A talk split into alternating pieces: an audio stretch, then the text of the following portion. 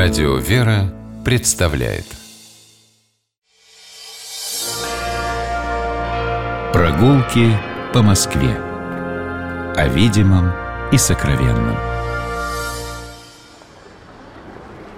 Здравствуйте, дорогие слушатели, меня зовут Алексей Пичугин, и мы отправляемся гулять по Москве вместе с Михаилом Хрущевым, преподавателем истории, москвоведом. Михаил, здравствуй. Здравствуй, Алексей. Мы идем на Гоголевский бульвар, а для этого просто выходим на поверхность из метро Кропоткинская. И когда мы выходим по указателю к Гоголевскому бульвару, мы оказываемся в э, таком красивом таком павильоне, построенном в 1935 году. Это первая ветка метро, все-таки первая очередь метро. Э, Кропоткинской тогда называлась Дворец Советов в честь непостроенного, но планировавшегося и даже строившегося Дворца Советов – Собственно, э, выход из метро располагается на месте церкви сошествия Святого Духа у Причистинских ворот. И, надо сказать, на вестибюле станции есть даже доска в память об этой церкви, что здесь стояла такая церковь. Да, теперь уже есть. Вот, Причистинский бульвар или Гоголевский. А, вплоть до 20-х годов, до 1924 года, бульвар назывался Причистинским. По Причистинским воротам, а Причистинские ворота, в свою очередь, получили название по дороге, которая ведет в Новодевичий монастырь, где есть церковь Пречистая Богородица, Смоленской иконы, Пречистая Богородица. Как появилось такое название? Дело в том, что прямо рядом с Гоголевским бульваром, точнее, у его внешней части, протекал ручей. Ручей этот назывался Черторый так говорили, что московская такая легенда говорила, что вот его черт рыл, потому что это глубокая такая глубокий овраг был, в котором по весне там по осени в дожди неслись грязные воды куда-то к Москве-реке. И такое название было вполне распространенным, вплоть, да, и район даже назывался Чертолья, вплоть до времен Алексея Михайловича. Алексей Михайлович был очень богобоязненным человеком, благочестивым, ему очень не нравились подобные названия. При нем вообще много что было переименовано. Всякие языческие или неприличные названия многие заменили на более благопристойные. В частности, улицу Черторыйку переименовали в Чертольскую, переименовали в Причистинку, ну и площадь получилась Причистинская. Соответственно, до 1924 года бульвар по которому мы сегодня гуляем, тоже носил название Причистинский, но в честь 115-летия со дня рождения Николая Васильевича Гоголя он был переименован. Почему именно он? Дело в том, что в конце этого бульвара, собственно, стоит памятник Гоголю. А, и тогда это стоял, не обратная взаимосвязь. Да, и тогда стоял, но другой. Но об да, этом чуть позже. Памятник Андреева. Значит, а, чем интересен Гоголевский бульвар? Как мы с вами помним, бульвары появились на месте, где когда-то располагались стены Белого города. Третьего кольца московских укреплений, которые построил Федор Конь, замечательный градодельц русский. А стены Белого города, как мы с вами помним, были высокими, крепкими, было множество башен, были ворота, но к XVIII веку необходимости в этих стенах уже не было, а уровня там, краеведческого и архитектурного сознания, которое свойственно нам с Алексеем, тогда тоже еще достигнуто не было. Екатерина II, которая не могла слушать прогулки по Москве, решила просто разобрать стены Белого города, не думая о том, что это памятник архитектуры XVI века. И на месте стен Белого города появился бульвар. Что же здесь осталось от стен Белого города?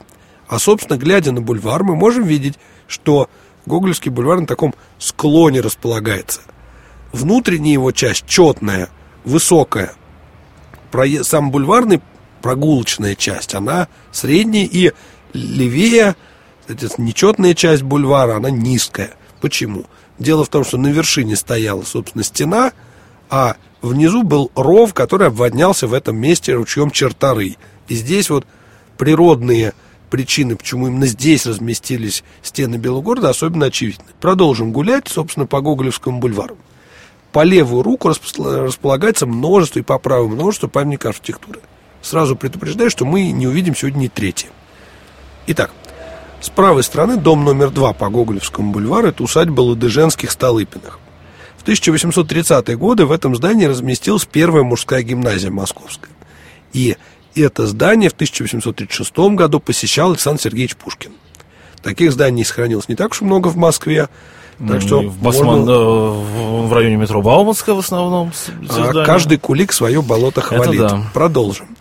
А, очень интересное здание, дом номер 6. В таком а, фасаде у него сейчас в таком русском стиле оформлены. Это усадьба Третьякова, а, которую для него, собственно, перестроил архитектор Каминский. Напомню вам, что архитектор Каминский московский архитектор второй половины 19 века, очень много работал с купечеством московским, перестраивал всякие старые усадьбы и особняки под купеческие вкусы и, собственно, был родственником Третьяковых.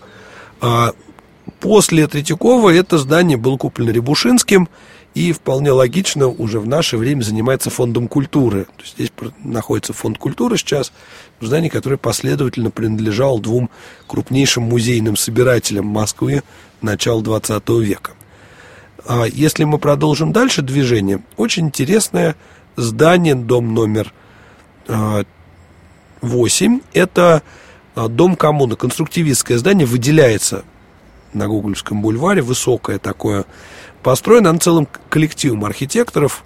А, это архитектор Барш, и Мелинис, и Леонидов. Самые такие а, известные конструктивисты и мечтатели, потому что все они мечтали о создании жилья нового типа. И, собственно, этот дом был таким домом демонстрационным, который был переходной ступенью к настоящему дому коммуне, экспериментальному, который должен был показать, что без буржуазных пережитков вроде кухни или гардеробной, или, например, кабинета можно отлично жить. Это не один такой дом. У нас э, в Москве наступала эпоха домов коммун. Да, но ни одна коммуна в полном, э, полном виде не была построена, все эти дома были переходными. Вот здесь, например... Диван, наркомфин, это вполне себе дом Нет, коммуны он не был, уже. Он не был финально домом коммуны, потому что э, так а заставить людей отказаться от домашнего быта не удалось. То есть сделать просто спальные отсеки не удалось. Ну, то, что это не получило развития, это да, но все-таки... Даже они говорили, что это просто переходный, еще переходный тип, будет лучше. А, этот дом демонстрационный был изначально построен для рабочих строителей, но почему-то рабочие строители здесь жить не захотели, с одной стороны, а с другой стороны здесь почему-то стали селиться художники, журналисты, такой вот народ. И здесь два корпуса, один собственно, жилой, а второй общественный. Здесь должна была быть столовая, здесь должна была быть общественная прачечная, и, ну, собственно, так ничего реализовано в полном объеме не было. Тут, например, в маленьких ячейках жилых, которые сейчас как однокомнатные квартиры выглядят, там была такая концепция кухонного шкафа, маленькая такая ниша, в которой располагается плитка. Это максимум буржуазных излишеств, которые могли рассчитывать жители. А возникает вопрос, как в такой плотной исторической застройке появилось место для постройки такого большого дома? Так, внимание, вопрос, Алексей. Внимание, ответ, Михаил. Было снесено? Здание да, было снесено здание церкви. К сожалению, многие конструктивистские памятники 30-х годов в центре Москвы, в плотной, в условиях плотной исторической застройки, они возникали на месте церквей. Как это не прискорбно. И здесь вот, собственно, на месте этого здания стояла когда-то церковь Ржевской иконы Божией Матери у Причистинских ворот. Построенная в 17 веке, неоднократно перестраивавшаяся. Это здание было снесено, разобрано, на его месте возник вот этот вот тоже памятник архитектуры. А напротив, кстати, вот этого здания, уже на самом бульваре, можно видеть необычный памятник Михаилу Шолохову, который сидит в лодке, грустный, а за ним плывут лошади. Очень такая да, относительно недавно он был Относительно поставлен. недавний, но уже образовалась очень добрая московская традиция, связанная с этим памятником, когда Шолохов меняет свою э, специальность, и Шолохова становится Дедом Мазаем. Дело в том, что к нему в лодку а, да, да, сажают кстати. слепленных зайцев. Уже много зим кстати, подряд да, я такое вижу, да. когда рядом с ним сидят зайчики такие, Никакого очень трогательные. Антона. Да. А, продолжим движение по бульвару. А, здание дом номер 12, такой высокая ампирная постройка с большим а, портиком. Это а, бывшее удельное ведомство, которое занималось не удельными князьями, а, а личными владениями членов императорской семьи. Вот. Дальше за ним дом номер 14. Это шахматный клуб на данный момент. Здесь очень интересный, кстати, шахматный музей располагается. Когда-то в этом доме жили, была семья Боленских. Здесь часто бывали многие московские декабристы.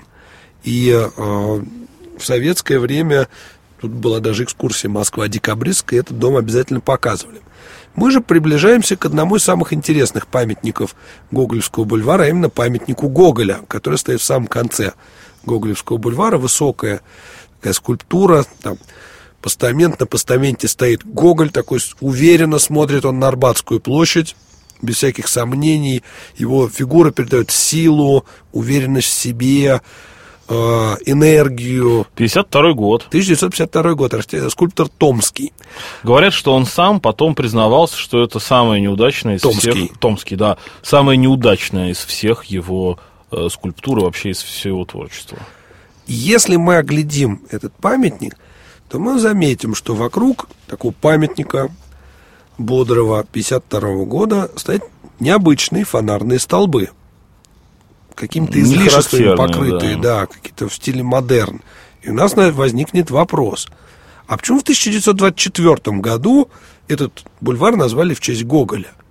И, немного подумав, а еще лучше полистав кривеческую литературу, мы обнаружим, что до 1952 года и самого 1909, то есть с даты столетия со дня рождения Николая Васильевича, здесь стоял другой памятник, который построил скульптор Андреев, а, соответственно, оформление постамента и площадки делал архитектор Шехтель. Я знаю, что в какой-то момент памятник работы Андреева был признан лучшей скульптурной композицией всех времен и народов.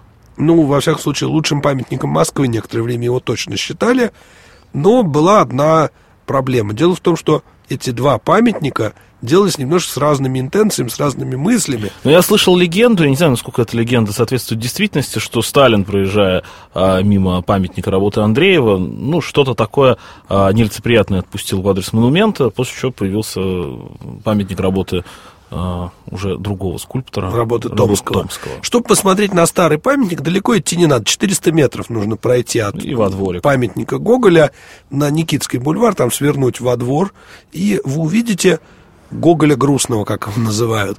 Это действительно Гоголь склонился в размышлениях. Может, он думает о том, зачем он сжег второй том «Мертвых душ». Может, он размышляет о том, куда Русь мчится. Тут рядом и сжигал, кстати. Да, тут рядом, буквально в соседнем доме он, собственно, и сжигал. А, Гоголь грустный его называли в Москве, а вот это Гоголь веселый. То есть разные, э, разные подходы Гоголю. С одной стороны, такой философский, лиговеческий, может быть, даже такой, да, подход. С другой стороны, Гоголь как высмеиватель устарелых крепостных порядков. Была даже такая эпиграмма, что мы за смех, но нам нужны подобрее щедрены и такие Гоголи, чтобы нас не трогали. Вот вот такой Гоголь, бодрый советский Гоголь, стоит теперь в конце э, Гоголевского бульвара в странном модерновом окружении, совершенно не соответствующем для него и неподходящим к нему, и является такой загадочкой для любопытных москвичей и гостей столицы. Угу. Ну что ж, на памятнике Гоголю мы закончим нашу сегодняшнюю прогулку по Гоголевскому бульвару. Спасибо большое Михаилу Хрущеву, историку, москвоведу и Алексею Пичугину. Мы с вами прощаемся. До новых встреч на улицах нашего города. Будьте здоровы, гуляйте по Москве, любуйтесь ей и любите ее. До свидания. Прогулки по Москве. О видимом и сокровенном.